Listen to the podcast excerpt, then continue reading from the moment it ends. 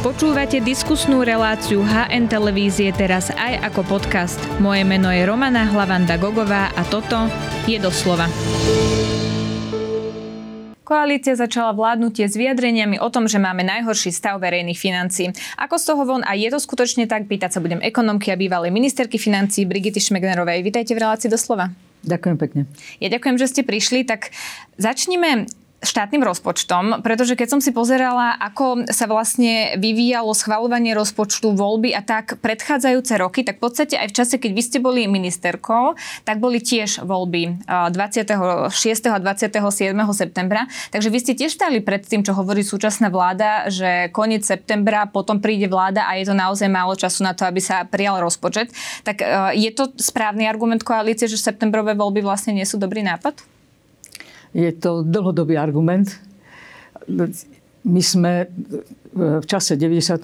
roku takisto zostavovali vládu až po septembrových voľbách. Tam boli dokonca dva dní, koniec septembra, začiatok e, oktobra. Uh-huh.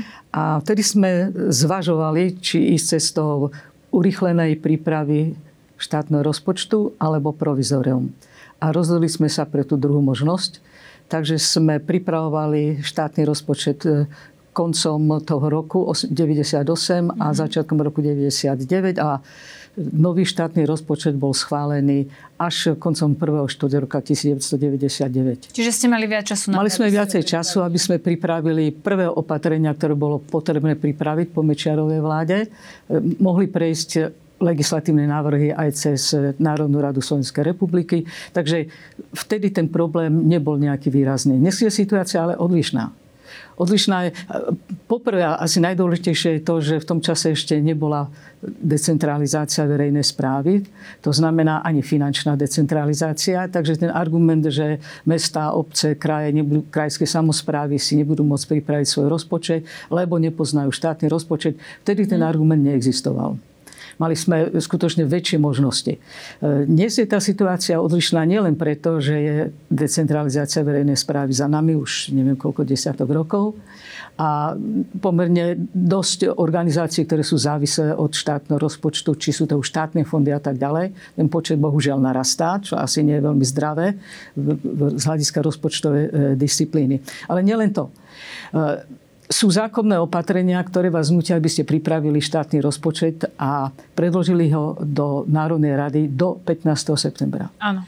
To sa samozrejme nedalo dosiahnuť, keďže voľby e, boli posledného e, septembra. E, ďalšie, ďalšie, ďalší termín, ktorý vtedy neexistoval, to sú termíny, ktoré sú dané Európskou komisiou a súvisia s Európskym semestrom rozpočtovým. A tam pripomeniem, že tam je, prvý termín je tam 15. október opäť, neviem, v tom čase ešte vlastne nebola zostavená vláda, nebolo možné dodržať tento e, termín. Potom je tam jeden termín, že e, mesiac pred predložením rozpočtu do Národnej rady e, by mal byť rozpočet predložený do Európskej komisie a do, ktorá by posúdila, oni to nazývajú nie rozpočet, ale rozpočtový plán, ktorá by mm. posúdila ten rozpočet. Opäť sa to nedalo, nedalo dodržať. To znamená, že ale tieto termíny, o ktorých hovorím, tieto termíny budú stať aj pred budúcou vládou v roku 2027. Povedať, lebo v podstate na Slovensku boli voľby vždy v septembri až do teda volieb roku 2020 boli predčasné voľby, to sa vtedy posunulo myslím, že na júl a potom sa to vlastne posunulo ešte v roku 2006 na neskôr. Čiže každá ďalšia vláda, ak neprídu ďalšie predčasné voľby, bude stať presne pred týmito problémami, ktoré ste popísali. Je to tak, hovorím, tí, ktorí sa rozhodli vlastne predlžovať a naťahovať ten predčasný termín, možno sa dostanú raz k moci a bude to pre nejako bumerang. Im sa to vráti a budú, je to až komické, ako aj v stanovisku Európskej komisie kritizovali vládu za nedodržanie týchto termínov, no jednoducho to sa dodržať nedalo. A ešte jeden termín som e, neuviedla, to je termín, ktorý sa týka niečo opäť nového, výdavkových limitov. Výdavkové limity, ktoré predtým neexistovali. A opäť e, v zákone o rozpočtových pravidlách, kde sú zakotvené výdavkové limity, tak tam je uvedené, že e, Rada e, pre rozpočtovú zodpovednosť má 60 dní na to, aby pripravila výdavkové limity a dodala ich do Národnej rady, ktorá má výdavkové limity schváľovať. Či ich schvália alebo neschváli, mm-hmm. to je dosť otvorené, inak ten zákon nie je celkom dobre urobený. No ani to sa nedalo dodržať, takže Rada pre rozpočtovú zodpovednosť najskôr ponúkla tie výdavkové limity, ktoré pripravila ešte začiatkom roka 2023, ale ktoré boli pripravené pre iný rozpočet, ano. pre úplne iný rozpočet. A potom narýchlo pripravila výdavkové limity, ktoré už sa samozrejme zase nedali riadne prerokovať Národnej rade, riadne schváliť a tak ďalej. Takže pripravili sa veľmi nepriaznivé podmienky pre budúce vlády, pokiaľ, ako ste uviedli, E, nebude opäť skrátené volebné obdobie. Dobrovoľne si zrejme žiadna vláda. Presne to som chcela povedať, že zrejme žiadna vláda do toho nepôjde s tým, že je logickejšie, aby voľby boli v inom termíne, tak to presunieme o pár mesiacov skôr a vrátime sa k pôvodným termínom, tak uvidíme, ako to bude. Ale v súvislosti s tým vláda je už pri moci 100 dní. Ako sa pozeráte teda na fungovanie ministra financí aktuálneho? A ja sa to pýtam aj kvôli tomu, že asi je dôležité v tej funkcii tých prvých 100 dní aj preto, že povie svoju víziu, ako si predstavuje vedenie rezortu, nastaví procesy, nastaví smerovanie, tak ako to z tohto pohľadu hodnotíte? Takže 100 dní a 100 dní nie je vždy rovnakých 100 dní, tak by som povedala. Uh-huh. Pre prípravu štátneho rozpočtu, čo je, prvý najdôležit, čo je prvá najdôležitejšia úloha pre ministra financií, je 100 dní povedzme v marci, v apríli, no má dosť času, tak úplne by som povedala. Iné, úplne niečo iné. Ale keď zoberieme tých 100 dní ku koncu roka a tie termíny, o ktorých som už aj hovorila, tak to sú skutočne termíny, ktoré sa nedajú dodržať. E, minister Kamenický začal s tzv. lex konsolidáciou. Že? Takže prvá pozornosť aj verejnosti, odbornej verejnosti médií e, bola na lex konsolidácia a nadväznosti na to e, bol štátny rozpočet. Eh, ja keď sa na to tak pozerám, tak eh, eh, musím sa kriticky vyjadriť k všeličomu. Mm-hmm. Poprvé k tomu, že na štátny rozpočet sa pozera skutočne len ako keby to tam išlo len o dve stránka tej istej veci. Taký, taký účtovnícky, účtovnícky prístup má dať, dal.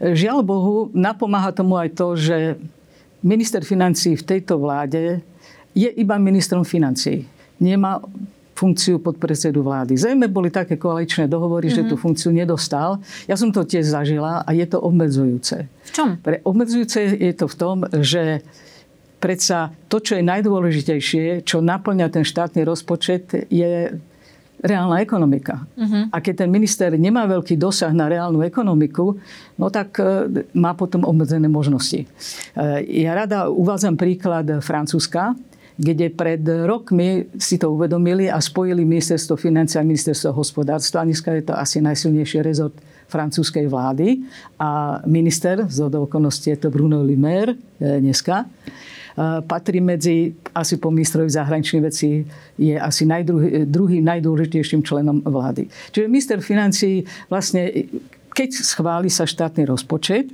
tak potom veľa možností nebude mať. E, bude samozrejme jeho ministerstvo pripomienkovať e, návrhy zákonov, ktoré pripravia iní ministri z hľadiska toho, aké to má dopady na štátny rozpočet.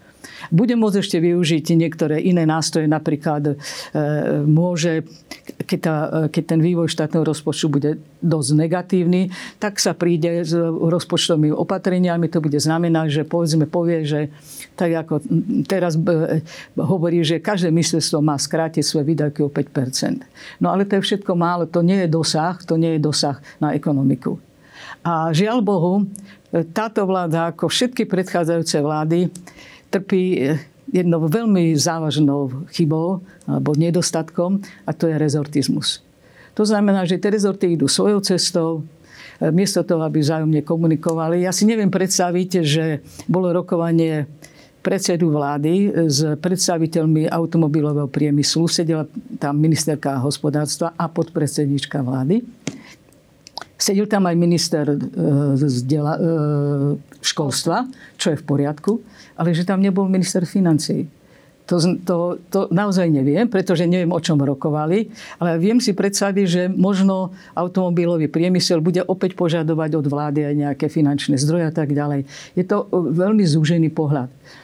Takže e, minister, ktorý je len ministrom financií a nemá možnosť aj väčšieho dosahu do iných rezortov, má skutočne pomerne zviazané e, ruky. Uh-huh. Ja sa dostanem aj k tým konkrétnym krokom pána Kamenického, ale predtým mi dovolte možno takú politickú otázku, pretože máte pocit, že sa zmenila politika od toho času z 98., keď vy ste boli ministerkou.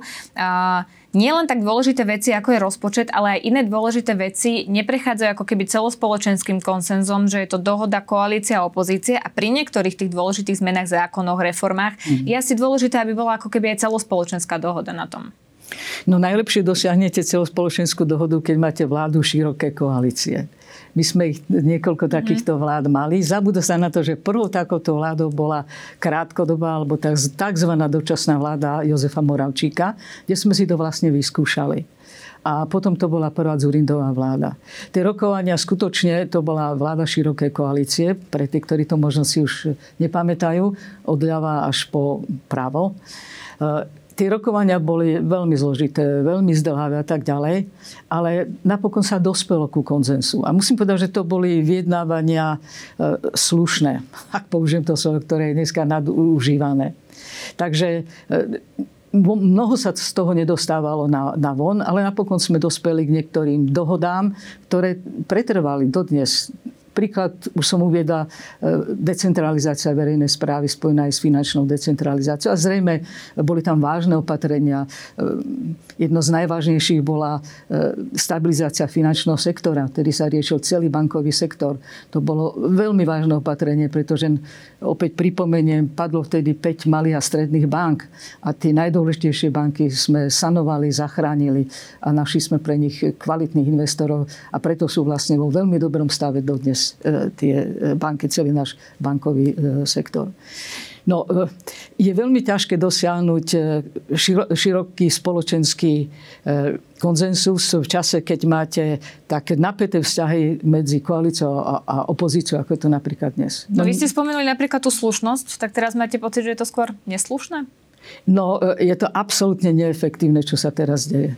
A, a patrí, táto vyčítka patrí na jednu i na druhú stranu. Mm-hmm pretože e, vláda mala za, začať riešiť, netudím, že neriešila, že nič neurobila, a o tom možno ešte budeme hovoriť, ale mala sa zaoberať naozaj tým, čo je najdôležitejšie v programovom vyhlásení vlády.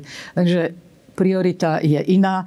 No a e, opozícia reaguje takisto nie spôsobom, ktorý by bol efektívny z hľadiska vývoja slovenského hospodárstva a jeho budúcnosti. Máte aj vysvetlenie, prečo to tak je? Lebo ja osobne som sa nad tým zamýšľala a mám pocit, že či to nie je také tvrdé aktuálne, použijem takéto slovo, aj preto, že majú ako keby politici veľký priestor na prezentovanie svojich názorov. A predtým to nebolo tak, že bolo napríklad toľko médií, kde sa mohli vyjadrovať, prezentovať svoje názory na sociálnych sieťach a teraz ako keby si vedia týmto nahnať vlastne svojich fanúšikov a počúvajú ich, ich voliči, takže potrebujú aj zaujať, keď je ten priestor ako keby preplnený. Tak myslíte, že to súvisí aj s týmto? Čiže ja si to ešte viem predstaviť, že v čase pred voľbami, že sa využívajú sociálne siete a možno aj ten slovik je trošku nadľahčený a tak ďalej. Ale ako náhle sa stanem členom vlády, nesiem zodpovednosť a musím sa riadiť zodpovednosťou a ničím iným. Uh-huh. Rozumiem, čo hovoríte. Tak sa posunie teda ku konkrétnym krokom. Napríklad, keď ste spomenuli ten lex e, konsolidácia, má podľa vás zmysel, keď na druhej strane uh, hneď súvisel aj s tým, kam tie peniaze laicky povedané pôjdu, napríklad 13. dôchodky alebo um, dotovanie cien energií a podobne, že či skutočne vláda a minister financí teda išli šetriť, ako hovorili, že teda máme zlý stav verejných financií a musia sa na to pozrieť. Lex konsolidácia mala niekoľko nedostatkov. Ja poviem aspoň e, dva. E, samozrejme, že podnikateľský sektor oprávne kritizoval, kritizuje Lex konsolidáciu, ktorá sa vlastne premietla potom do zákona o štátnom rozpočte.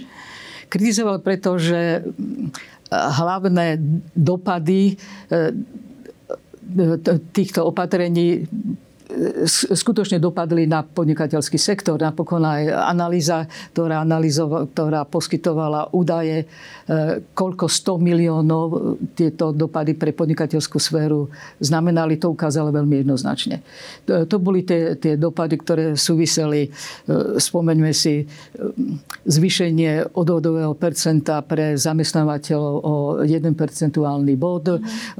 Bol tam solidárna daň, čiže banková daň, daň, bola tam daň pre energetické podniky, zavedenie a obnovenie tzv.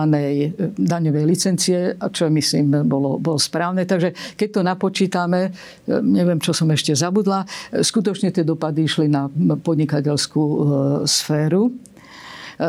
Napriek tomu, napriek tomu z hľadiska, ja to hodnotím aj z druhého hľadiska, z hľadiska sociálnych dopadov, eh, nemyslím, že, že to možno hodnotiť ako, eh, že, tie, že, ne, že dopadali tie sociálne, tie sociálne účinky rovnako na všetky vrstvy spoločnosti. Eh, naopak, myslím, že postihnutí boli tí, ktorí by mali byť najmenej postihnutí.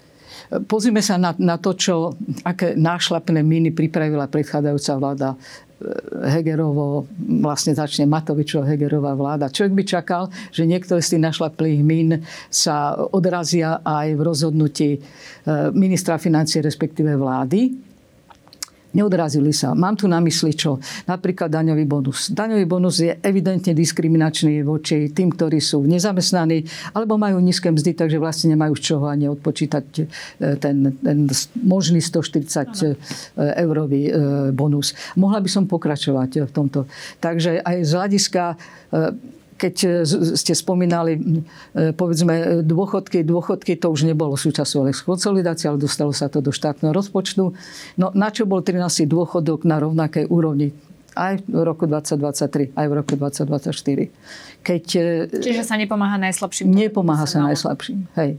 Takže moja otázka je, e, nechcel to urobiť minister Kamenický alebo nemohol? Pretože si treba uvedomiť, že tam sedí koaličný partner, ktorý môže mať iné e, názory aj na daňový bonus, aj na rodičovský, bonus, rodičovský dôchodok a tak mhm. ďalej. Mm-hmm. Hovoríte o SNS. Hovorím o SNS. Ale napriek tomu nedá mi neopýtať sa, či podľa vás v tejto vláde máme strany sociálnej demokracie. Vy ste teda politička sociálnej demokracie. Pýtam sa to aj kvôli tomu, že napríklad Smer deklaruje, že oni sú slovenská sociálna demokracia, ale je tam ešte hlas, ktorý má tiež za pomočkou to SD. Tak máme tam strany, ktoré sú sociálno-demokratické? Ja som sa už dávnejšie vyjadrila veľmi kriticky na adresu e, Smeru. Áno pretože 12 e, rokov bol fakticky pri moci a za tých 12 rokov slovenská spoločnosť sa skutočne mohla pohnúť niekde inde. A mám dosť strach, že ani to najbližšie ročné obdobie bude skôr, skôr konzervovaním toho, čo sme tu už mali a že sa moc dopredu neposunieme. O to skôr, ak prezidentské voľby dopadnú tak, že súčasný predseda hlasu odíde e, niekde do iného úradu, do, do inej pozície. Keď sa odrazíme od programov vyhlásenia vlády, musím povedať, že tam bolo mnoho naozaj povzbudivých e, návrhov a nápadov, čo by chcela vláda realizovať. Teraz sa vyjadrujem len k sociálno-ekonomickým častiam programov vyhlásenia vlády. To ostatné je mimo toho, aby som ja to e, e, hodnotila. Keby realizovali programové vyhlásenie vlády tak, ako je to tam uvedené, myslím, že by neplatilo to, čo som pred chvíľkou povedala, že by sme sa naozaj niekde posunuli. Ale tie prvé kroky vlády ma o tom nepresviečajú. Naviac, e, keď ste počuli napríklad vyjadrenie ministra dopravy, ktorý hovorí o tom, že pod Donovalmi ide vybudovať e, tunel, nehovoriac o, o tom, že by to bol e, dvojmiliardový výpadok zo štátneho rozpočtu, lebo nie je v štátnom rozpočte. On asi nečítal programové vyhlásenie vlády, lebo tam to uvedené nie je ani výstavba LNG terminálu v Bratislavskom prístave. Takto explicitne v programom vyhlásení nie je. Ja som znepokojená tým, že naša pozornosť sa obracia len na elektromobilitu. Neuvedomujú sa, že my tu máme 5 či koľko elektromo- e, automobiliek. Veľmi ťažko obstanú v súťaži s Teslou, s čínskymi automobil- automobilkami. To je prvý moment. A druhý moment je možno ešte vážnejší kľúčový nemá byť podpora, kľúčová nemá byť podpora osobnej dopravy, ale verejnej, verejnej eh, hromadnej dopravy. Je to v tom eh, programom vyhlásení vlády. Nepočujeme o tom nič. A to si vyžaduje samozrejme predovšetkým investície do železničnej dopravy. Pozrime sa, každé ráno počúvam, koľko trvá príchod do Bratislavy z od malaciek pol hodina, tri štvrte hodina strata času. My sme žili v Londýne. V Londýne nech, ľudia necestovali automobilmi do stredu Londýna, ale železničnou dopravou. Na Slovensku to skôr vyzerá tak, že nemajú na výber. A keď chcú použiť verejnú dopravu, je tam meškanie, neistota, preto si vyberajú automobilovú dopravu. Súhlasím s vami. A, ale keď sa vrátim k tému otázke, lebo je pravda, že vy ste boli k smeru kritická aj v komentároch, aj v iných rozhovoroch, ale čo hlas pri tej sociálnej no, uh, Teším sa, že, že určité väzby, e, máme také občanské združenie, určité väzby na hlas, keď e, začal formulovať svoju politiku, sme mali. Uh-huh. A môžem povedať, že niektoré z tých formulácií, ktoré sme trošku aj diskutovali, sa dostali do programov vyhlásenia vlády. Ale opäť hovorím, či sa to bude aj realizovať. To sa týka verejnej dopravy, to sa týka podpory lokálnej energetiky, ktorá, ktorá by sa mali aspoň čiastočne vyvažovať tie zámery, investovať všetko do tzv. veľkej energetiky. A niektorých aj podpory lokálneho rozvoja, regionálneho rozvoja a tak ďalej. Neviem, či, či si hlas udrží v tej vládnej koalícii svoju pozíciu do tej miery, že to pozitívne, čo sa dostalo do programu vyhlásenia vlády, skutočne za tie 4 roky aj presadí. A ako ste to mysleli s tým, že bude záležať aj od toho, či Peter Pellegrini teda um, bude úspešný v kandidatúre na prezidenta, že hlas už nebude taká sociálna demokracia, keď tam nebude on? Nie, nie, nie, to, to, si, to si nemyslím. Mm-hmm. Nemyslím, že on je jediný e, nositeľ sociálno-demokratických myšlienok v hlase e, dúfam, že sú tam e, viacerí, ale obávam sa, že bude to oslabenie predsa len hlasu tej vládnej koalícii. Mm-hmm. Minister financí pred pár dňami poskytol rozhovor pre agentúru Bloomberg, kde hovoril o šetrení a novom konsolidačnom balíčku, ktoré teda ministerstvo pripravuje. Tie slova podľa vás smerovali k zahraničným investorom, ktorí financujú um, na štátny dlh, alebo nie? E, určite môžu aj týmto smerom e, jeho, jeho vyjadrenia smerovať, ale treba si uvedomiť, že u nás tá diskusia je veľmi, veľmi zúžená toľkokrát som už počula o blížia som sa bankrote verejných financií e, e, Slovenskej republiky, o gréckej ceste a tak ďalej. A musím povedať, že nepomáha to. Nepomáha to, pretože je pravda, že deficit verejných financií je e, vysoký, je možno najhorší medzi štátmi eurozóny. Uvidíme, pretože ešte je to predčasné, ešte nemáme ani výsledky za laň, vlaňajší rok, mm-hmm. ale náš dlh rozhodne nepatrí medzi najhoršie. Sme niekde v strede, takže Takže tým nechcem znevažovať. Ale eh, hlavní investori do štátnych dlhopisov sú domáci investori. Eh, podľa eh, stránky Ardalu, agentúry pre riadenie druhu a likvidity, vyše 89% štátnych dlhopisov kupujú domáci investori. Zrejme sú to bankové inštitúcie a iné finančné mm-hmm. inštitúcie. Čiže pre nás je dôležitejšie komunikovať s nimi ako s tými. Je veľmi dôležité určite komunikovať s domácimi investormi do štátneho dlhu. No ja sa na to pýtam aj kvôli tomu, že uh, tie prvé opatrenia tejto vlády skôr smerovali k tomu, že výdavky boli trvalé, ale už sme nehovorili o tom, z čoho ich budeme dlhodobo kryť. Takže či to preto práve minister takýmto spôsobom nehovoril, že plánujeme šetriť, aby vlastne upokojil, že uh, tu taká, uh, že to vláda vlastne robiť chce. No sú tam uh, jeden druh výdavkov, to sú tzv. tie fakultatívne výdavky, e, tie súvisia s pomocou e, s cenami energií. Predpokladá sa, že ceny energií sa budú vyvíjať takým spôsobom, že táto pomoc v budúcom roku a možno ešte, ešte aj v roku 2024 nebude musieť byť taká vysoká, ako sa predpokladá. Myslím, Myslím že už bola ohlasená adresná pomoc. Otázne je, či to skutočne budeme vedieť efektívne spraviť. Jednak, ale, ale aj tu treba byť trošku opatrný, mm-hmm. pretože tá situácia v zahraničí sa natoľko komplikuje, tie, tie externé podmienky sa natoľko komplikujú, že možno ten očakávaný vývoj cien niektorých druhov energii, napríklad plynu, e, možno aj ropy, možno aj ropy. Dneska vidíme, že aj na čerpacích staniciach cena mm-hmm. benzínu ide, ide hore. Možno, že to nebude celkom tak, ako by sme si želali. Mm-hmm. Isté, že napríklad, ale i to bola jedna z takých našlapných mín predchádzajúcej vlády. Veď oni už mohli a mali možnosť začať s istým druhom adresnejšej pomoci. Neurobili to. Teraz hovorím o cena energii. Neurobili to. Hovorili, že nemohli. určite, na to tak... nemáme dáta, aby sme určili... Áno, takisto ako to hovorila aj pani ministerka Denisa Saková, áno. že boli pri moci 3 roky, takže za tie 3 roky možno už mohli nejaké tie dáta nazbierať. No, proti tomu sa nedá protestovať určite. No a potom sú tam samozrejme ďalšie opatrenia, ktoré, ktoré e, e, navyšujú to, čo nazývame štruktúrálnym deficitom. A sú to opäť našlapené miny, ak som to už dneska povedala, od predchádzajúcej vlády, ale to si musí táto vláda konečne rozvážiť, či e, ich nezreviduje, či tam neurobí nejaké vážnejšie e, opatrenia. To, čo hovoril premiér Robert Fico, on teda vyhlasoval, že sú ochotní konsolidovať verejné financie maximálne tempom, teda 0,5% ročne. Boli to kampaňové vyhlásenia, lebo keď sa pozrieme na štátny rozpočet na rok 2024, tak tam je výhľad, e, že sa spomína konsolidácia verejných financí na úrovni 1,5% HDP a na ďalšie dva roky je to v rozsahu 1,6% HDP. E, možno vychádzal zo záverov nie som si istá, ale pravdepodobne zo záverov e, e, rokovania ministrov financí eurozóny, e, ktoré no nie tak tomu dávno, keď sa to uzavrelo, kde sa hovorilo o potrebe konsolidácie o 0,5 HDP pre členské štáty eurozóny. Samozrejme, že tie ďalšie roky je to potom diferencované v závislosti od výšky deficitu, ale nie deficitu, ale dlhu ale dlhu. Uh-huh. Takže ak sa vláda rozhodne, a ja myslím, že isté priestory tam sú, aj na strane príjmovej, aj na strane výdavkovej, aby sa jej podarilo e, znižiť ten deficit. To je ale otázka politických rozhodnutí.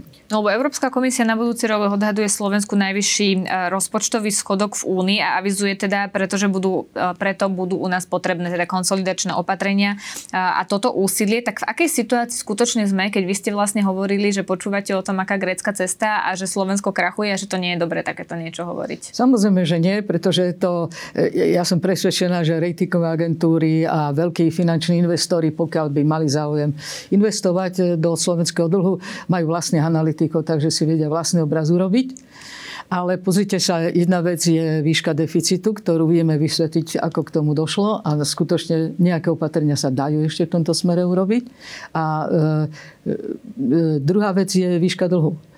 Eh, argumentuje sa a správne sa argumentuje, že pokiaľ ten deficit by sa replikoval každým rokom 24, 25, 26 a tak ďalej, tak by sme sa s dlhom dostali na 60% pomerne rýchlo. Uh-huh. Ale zatiaľ sme ešte stále pod 60%. A to ešte nehovorím o čistom dlhu, ktorý je ešte o asi 12 bodov nižší. Uh-huh. Poďme ešte k jednej téme, a to je plán obnovy, pretože ten má slúžiť aj na transformáciu, zelenú, inovatívnu ekonomiku. Tak toto je to, čo nám pomôže na tej ceste ekonomického rastu? Áno, som veľmi rada, že si to otvorili, lebo ja som na to pozabudla a to je asi kľúčové. E, skutočne tá diskusia, keď, sa, e, keď ja to sledujem, nesledujem to až tak detailne, ale keď to sledujem, tak to je vždy, či tam je o jednu desatinu percentuálneho bodu bude vyšší deficit alebo nižší, porovnávania, čo hovorí Rada pre rozpočtovú zodpovednosť, čo hovorí Ministerstvo financí a tak ďalej. To sú e, tá diskusia ide úplne vedľa. Lebo kľúčové je skutočne to, kam sa, ktorým smerom sa uberá slovenské hospodárstvo. To je otázka e, nielen roku 24, ale to je aj otázka nasledujúcich rokov a napokon dneska sa už robí viacročný rozpočet, tak už musíte o tom uvažovať. A keď si znovu pozriete tú správu Európskej e, komisie k rozpočtovému plánu na rok 2024, tak na jednej strane upozorňuje na potrebu konsolidácie, ale na druhej strane upozorňuje v tej istej zložitej dlhej vete na potrebu investícií do environmentálnej digitálnej alebo do zelenej a digitálnej transformácie. O tom sa u nás takmer vôbec nehovorí. A e, tu si treba uvedomiť, ak som hovoril dneska o automobilkách, ak si, ak si trošku podrobnejšie človek číta aj zahraničnú tlač, jednoznačne sa tam ukazuje, aké dopady na zamestnanosť bude mať transformácia na EV, teda na elektromobilitu dopady na zamestnanosť. E, aj naši podnikatelia e, je to taký krátkodobý pohľad. Ja to vyčítam nielen e, vládnej sfére, ale aj podnikateľskej sfére. Nariekajú na nedostatok pracovných síl. Je to tak možno dneska. Zajtra to tak už nebude. Pretože už dneska, ako náhle začnete prichádzať na výrobu elektromobilov, tak niektoré z tých dodávateľských sietí, ktoré sú aj na Slovensku, zaniknú. Pretože tam tá potreba je iná, úplne iná, ako keď robíte na fosílne paliva paliva motor alebo robíte na elektromotor. Takže, takže treba si uvedomiť, že e, dneska možno ešte bude treba nejaký počet e, zahraničných e, migrantov, ktorí by pracovali, ale zajtra to už tak nebude. A vráťme sa k tomu, čo pred pár rokmi OECD štúdia predpovedala Slovensku, že počet zamestnancov klesne o 30 Ak sa začne zavádzať automatizácia, robotizácia a tak ďalej, ak nepôjdeme tou cestou, koniec, zabudnime hovoriť o konkurencieschopnosti. Mm-hmm. Ma, vidíte tu ale taký dlhodobý plán, ktorý by práve smeroval k tomuto? Niektoré rezorty si prepravujú, ale opäť sú to také rezortné pohľady. Tu by bolo potrebné, aby tie rezortné pohľady konvergovali vzájomne, aby to bol skutočne pohľad vlády, kam sa chceme dostať, aké prostriedky na to sú potrebné, no aké rizika. Príde, že potrebujeme celospoločenský konsenzus, celá spoločnosť sa dohodnúť. Áno, vlastne ak, ak sa prestanú, prestanú zaoberať len otázkami mocenskými, pretože táto diskusia je len čisto mocenská diskusia, e, čo sa vedie teraz v parlamente a začnú sa zaoberať e, výhľadkami Slovenska, slovenskej spoločnosti do budúcna, tak mali by sa usilovať aj o určitú dohodu. Tie, to napätie je medzi koalíciou a opozíciou, je tak veľké, to je tak priepasné tie rozdiely, že ja si neviem predstaviť, že si sadnú za stôl a budú sa normálne rozprávať zodpovedne. Lebo tá zodpovednosť eh, by mala byť nielen na vláde, ale aj na opozícii. Rozumiem, čo hovoríte. No keď sme sa rozprávali o tom ekonomickom raste, tak na druhej strane eh, pozerala som si vaše o, rozhovory a vy tam otvorene hovoríte o zvyšovaní daní, napríklad progresívna daň pre fyzické osoby, ale aj daň zo závislosti od zisku. Toto by neboli kroky, ktoré by nakoniec vlastne utlmili tú ekonomiku? To je trošku taký pravicovejší pohľad. Áno, je a veľmi často sa uvádza, ale, ale je založený len na nejakom zbožnom želaní, ale nie na žiadnych nejakých e, e, údajoch a faktoch. Tak prečo to nie je pravda? E, nie to, pozrite sa, hneď za dverami máme, máme Rakúsko, ktoré je určite štát, ktorý je na vyššej hospodárskej úrovni. Pozrieme sa, aké, aká je tam mzdová úroveň, sociálna ochrana a tak ďalej. Najvyššia hranica progresívnosť dania je 55%. No keby to brzdilo rast, no tak by to Rakúsko nebolo tam, kde sa nachádza. A mohla by som pokračovať samozrejme s inými mm-hmm. západnými štátmi alebo starými členskými štátmi Európskej únie. My sme sa ešte nedotkli pri tom ekonomickom raste a tej vízii vlastne demografickej krivky, lebo to vlastne eh, je veľmi dôležité, keď sa vlastne pozeráme na budúcnosť. Tak ako sa pozeráte na to, ako vláda vlastne pracuje s informáciou demografickej krivky? Či sa vlastne pripravujeme na situáciu, ktorá sa bude len kopírovať dnešok, alebo si uvedomujeme, že tá demografia môže byť do budúcna veľký problém? Existujú politiky, ktoré eh, eh, vedia tie demografické trendy čiastočne, ak, nie, ak nie zvrátiť, ale e, povedzme tu, ten prudký e, rast starnutia obyvateľstva zmierniť. Uh-huh. A to, to, to, to sú známe politiky. Opäť uvediem Francúzsko, ktoré dokáže, ktoré má asi najlepšiu demografickú štruktúru v Európskej únii. Treba sa pozrieť na politiky. Sú to, je to rodinná politika, ktorá je zameraná otázka bývania. Otázka bývania je asi kľúčová.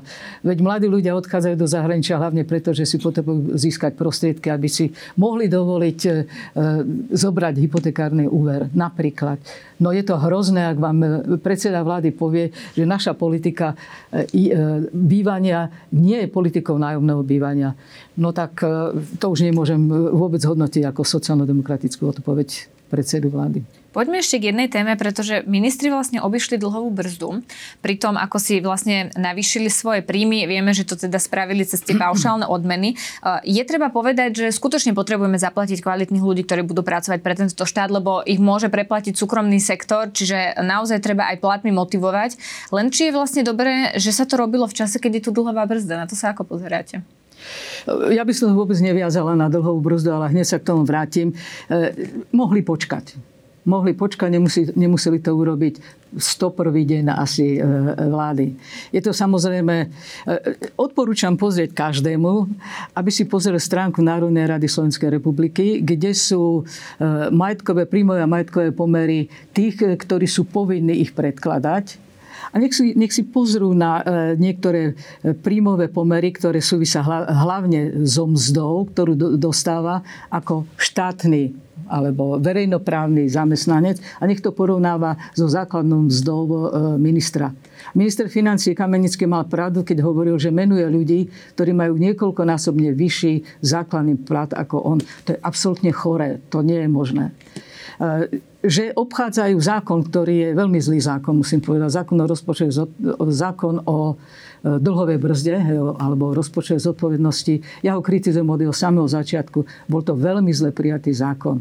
Konečne si to uvedomujú už aj viacerí, ale lenže je to, je to ústavný zákon a napadať ústavný zákon sa samozrejme za, týchto, za tejto e, situácie e, nedá. A to je len jedna taká malá stránka, ktorá je hlúposťou, aby ste viazali platy e, ministrov na výšku, výšku dlho. To je, to je absolútne hlúpe. To je absolútne hlúpe. Ale máte tam vážnejšie veci.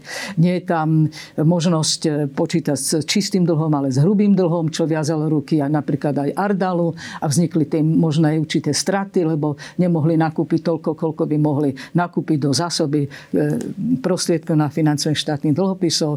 Sú tam zle vymedzené a, nes- a mali by sa meniť e, tie, tie e, ke- kedy možno začať uplatňovať akú formu sankcií a tak ďalej. Čiže tie sankčné pásma a tak ďalej. Mm-hmm. No bohužiaľ ten zákon sa zatiaľ zmeniť nedá.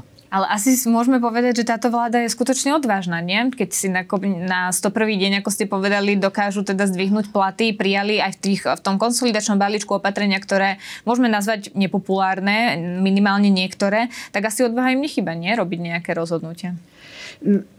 Na, na jednej strane uznávam, že je potrebné e, skutočne motivovať a nie, že motivovať, ale vyrovnať trošku tie, tie mzdové pomery alebo príjmové pomery ministrov e, s niektorými. Viete, ja som sa pozerala napríklad Rada pre rozpočtovú zodpovednosť Pozrite sa na to, aké sú ta, aká je tam platová situácia. Tí, ktorí najviac volajú o znižovanie výdavkov.